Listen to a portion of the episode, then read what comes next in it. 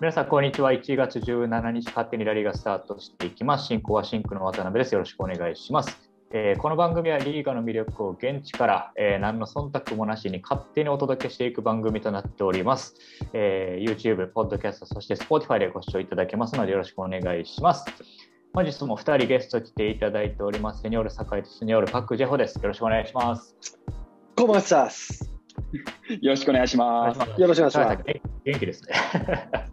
ナチュラルハイティアですね。ナチュラルハイですね。もうスはいーペルコパで今、サウジアラビアが超熱狂に囲まれてるから。はい。まあ今日のラインナップは、まず最初にいい先週行われましたスーペルコパ、そして、えーコパデルレイを振り返りまして、後半はね、あの今までちょっと触れてなかったんですけど、スペインの女子サッカー事情について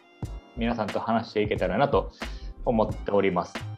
では早速ですが、あのまあ、先週半ば週末とスーペルコパ、そして、えーコパデルレイが行われました。えーお二人、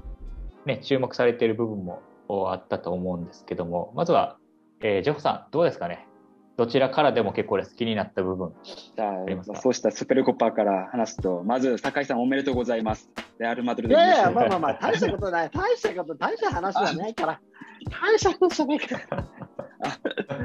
わかりま単した。勝、単勝でしたね。そうですまあね。まあ感じうんどうですかね。私は、まずは、モドリッチが、やばい、うまいなと思って、この決勝だけ見ると、やばいっすね。なんか一人でなんか B レイやるみたいで、なんか B レイやるとなんか上から見るんじゃないですか、上からなんかうんベース空いてる、なんかうんそういう感じでなんかサッカーやってる感じで、本当にうまいなと思ったですね。空いてるスペース見つけて、動いて、本当に頭いいなと思って、まあ、うんフル出場難しいと思うんですけど、全試合は。それでもうん、やっぱり、もう相手にとっては本当に厄介な存在だっていう感想うん感想を持ってます。本当に素晴らしい選手ですね、モドリッチ。うん酒井さんどうでしたか？そうですね。やっぱりあの、モドリッチ、クロース、そして、えーカゼミーロ。この中盤の3枚の、なんかこう、役割がはっきりしてるじゃないですか。うんお互いのね。うんっていうところを、すごくお互いが、3人がね、利用し合うっていうか、うんそれを感じるところもあるんで、うんまあまあでもちょっと代わりになるね、素材を見つけるのが難しいとこまで来ちゃってますよね。これは本カマビンガできるんですか？カマビンガとかバルベルデが。ね、バルベルデはなんかちょっとハマりそうな気もするんですけどね。うんうん、クロースのね、あのバランスよくこう、キックを飛ばすシャビアロンソ的な、うん。うん、あれがね、結構やっぱりこう、テンポ変えるっていうかね、うん、なかなかできる人はいないよ。あ、中井ピッピっていうのがいるんだよ 前、前、ジェフさん会ってましたよね。なんか、マドリードで遭遇してましたね。ちょっと今年期待したいですね。もう次のシーズンは、不便からもうカあのカスティアでプレーしてほしいですね、中井選手は。うんこれからは。ね、まあでも、そういう意味でいくと、ちょっとね、アトレシコ・デ・マドリードは、あっさり負けちゃったのが気になってますね。うんうん、なんか元気がある時とない時の差が激しいというか、いや、今シーズン、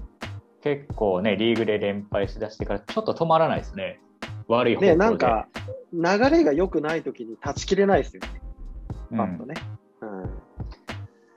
まあ、あのちなみにこの大会、バルセロナっていうクラブも参加してたんですけど、あ、してでもました？か。私は、バルセロナは全然いい試合やったと思います。いやこの前あのねそうっすよすごくいい試合だあと思います。れ見たらね、やっぱり次のリーグ戦、ちょっとやっぱ分かんなくなるなとは思いますね。あのね、結構街が久しぶりに、おーとかっていう歓声で、僕もちょうどその時あのこっちで飲ん飲んでたんですよね、外でバルで。で、あ、そういや、今日かと思ったら、結構街見てる人多くて、うん。あの夜中、夜中じゃないか、ちょっと時間があれか、遅い時間やったかな、でも、うんあの騒いでっていうところが見れたんで、あれ、バルサ今日前線してんかなと思って、うん結果見たら、なんだかんだで負けてたっていう。まあでも負けたのかい90分台で言ったら同点だからね。まあまあ、そうですね。五分五分ですよ。分かんないね。まあ期待が持てるというか。うんはい。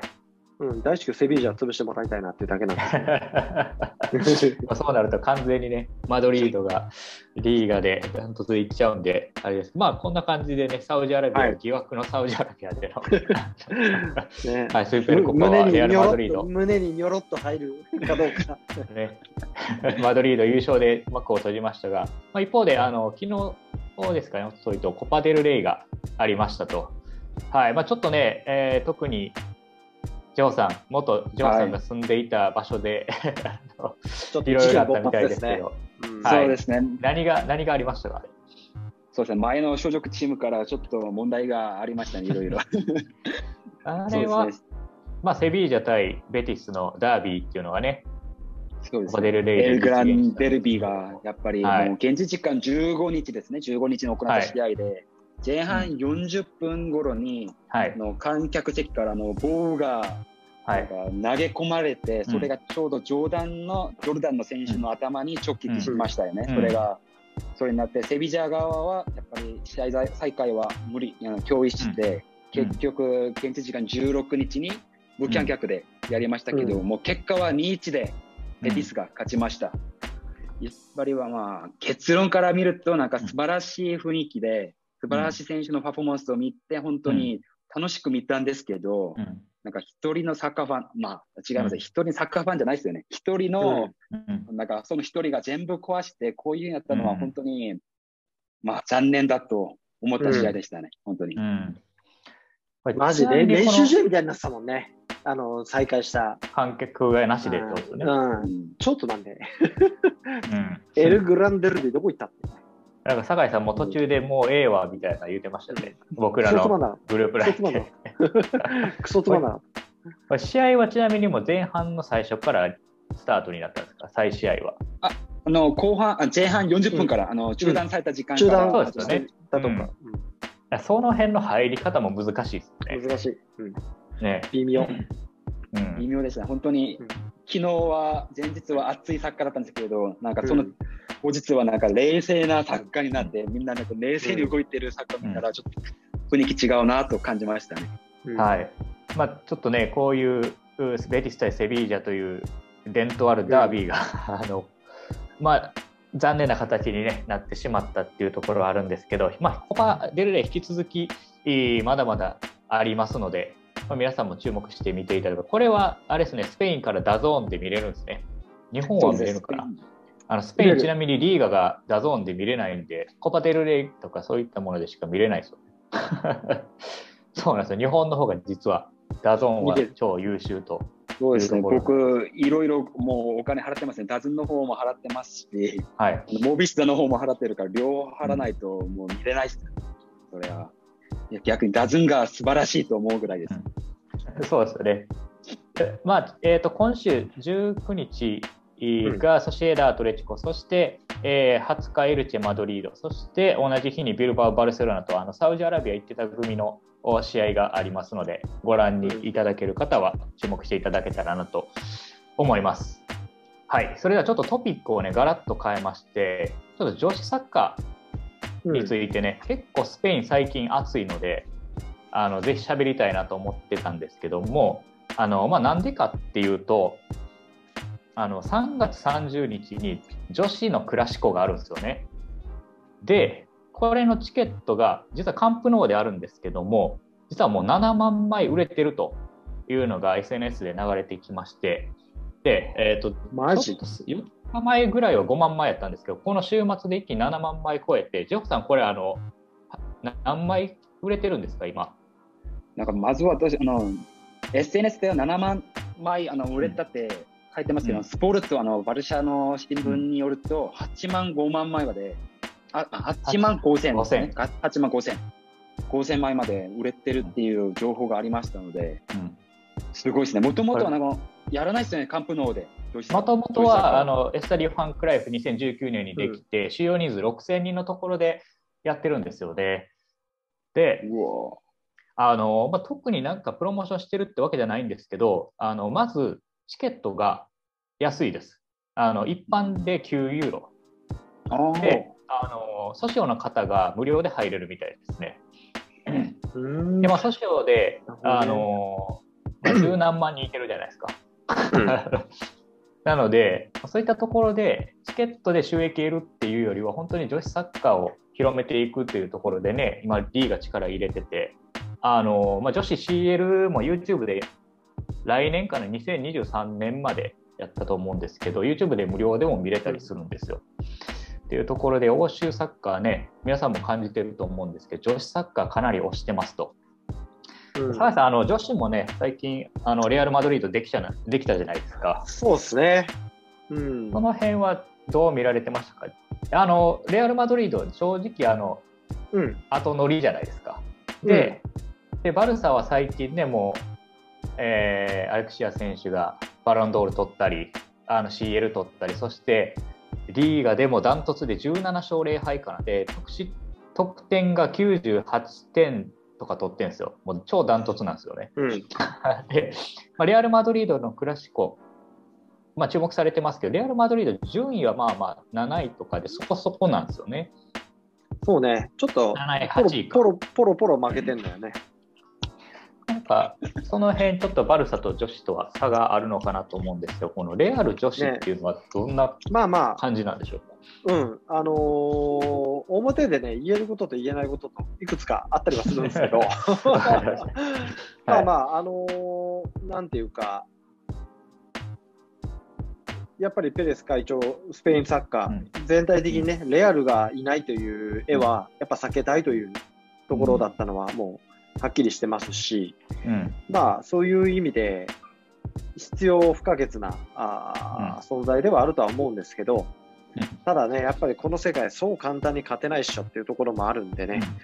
うん、これがじゃあ本当にバルサ、レアル、男子と同じような絵になるまでどのぐらい時間がかかるのかと言われれば、ちょっと時間かかりそうな気はしますよね。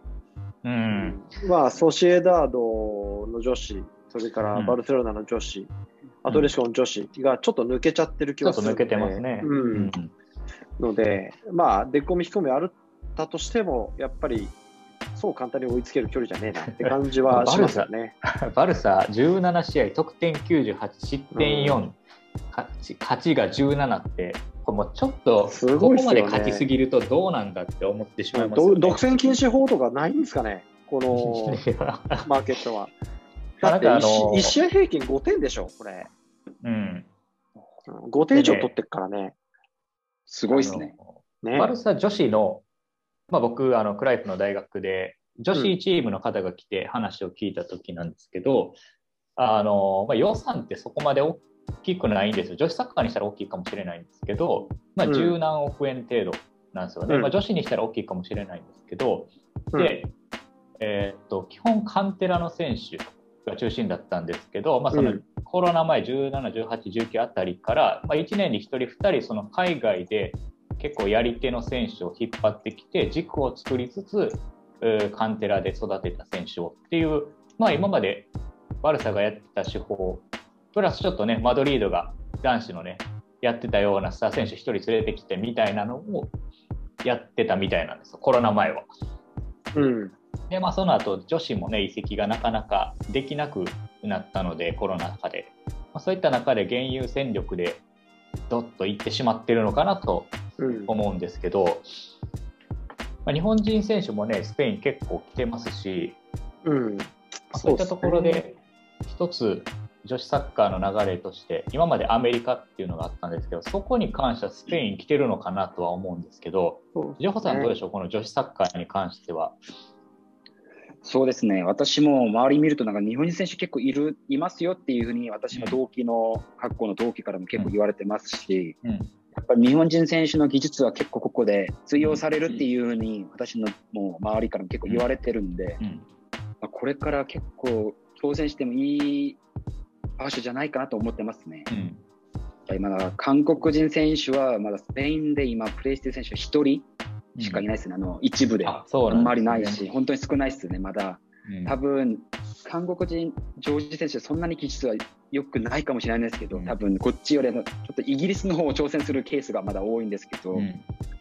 っぱり私もちょっと調べてほしいなと思ってますね。どうすれば、もう韓国人選手とかアジア選手がスペインサッカーでもう成功できるのか、ちょっと知りたいですね、これから。まあ、あのシーズン今シーズンスタート前で1部と1部 B っていうのがあるんですけど、そこに所属する日本人選手は11人、今ちょっともしかしたらね、移動してるかもしれないんですけど、で、まあ、2部の選手に関しては、1、2、3、4人いてるみたいなんですよね。なので、まあ、15人ぐらい。でそしてさらに下のカテゴリーでね、活動されてる方とかも結構いてるので、まあ、日本人、スペインに来てるなっていう印象はあるんですけど、一方で韓国はあのなかなかってところなんですよね、今の話だとね。はい。まあ、そこはジェホさんが切り開いていってもらってね。ところなんですけど、澤さん、この女子サッカー、今後どうなっていきそうとか、そういう展望とかそうですね。なんか今、やっぱバルサのサッカーとか見てると、うん、まああ、アスレチッククラブはあれですけど、あの、うん、なんかスペインサッカーがハマってるっていうよりかは、社会的には、うん、あのいわゆるバスクサッカーがハマっちゃってんなっていう感じはするんですよね。ほうとうん、やっぱあのバスク特有のパスサッカーというか崩し方とか、うんうんうん、そこになんか全然対応できてないなと思うんですよ、みんな、うん、どのチームも。うんうんうん、だから思い切って、えー、バスク代表でスペイン代表組んだら、意外とアメリカとか、あの辺にもいいサッカーすんじゃねって、なんかこう身体能力とかそういうんじゃなくてね、はい、なんかこうサッカー特有のあのバスクのね、崩すっていうか、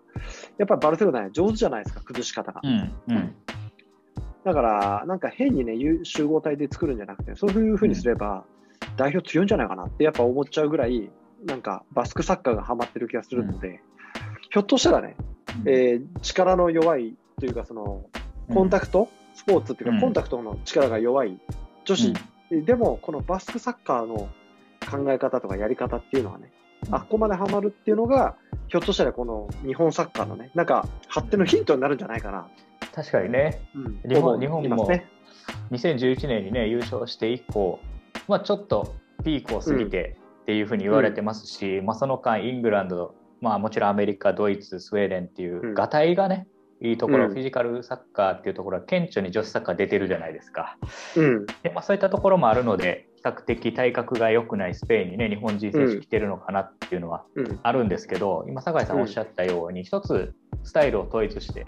そっちを極めていくことが、ね、うん、日本人女子サッカーの、まあ、ヒントになるのかなっていうのは確かにその通りかなとは、ね、日本の WE リーグ見てても、思わず、てかなんかこう、思い切ってね、勝負するところがやっぱちょっと違うんじゃないって感じることは多いんですよ。なんか結局男子と一緒で回して回して回して終わりみたいな、そこの1対1でそこ勝負どこでしょっていうこうサイドの、ね、揺さぶりとか、1対1の駆け引きみたいなのが結構ない、なかったりするんで、やっぱね、バスクサッカーね、この前、まあ、スーベル高校もそう,、そうですけど、あのね、レアルとアスレチックもそうですけど、勝負するところとしないところと、すごいやっぱりはっきりしてる感じはするんで、ここで勝負だよなっていうところでやっぱ勝負するし、1対1でね、仕掛けるし、でもそこで取られたことには多分誰も何も文句言わなくて、うん、あそこ今行けたら、大チャンスだったよな、みたいなね、感覚が強いから、なんかね、うん、そういうところがひょっとしたらヒントになるんじゃないかなと思うんですよね。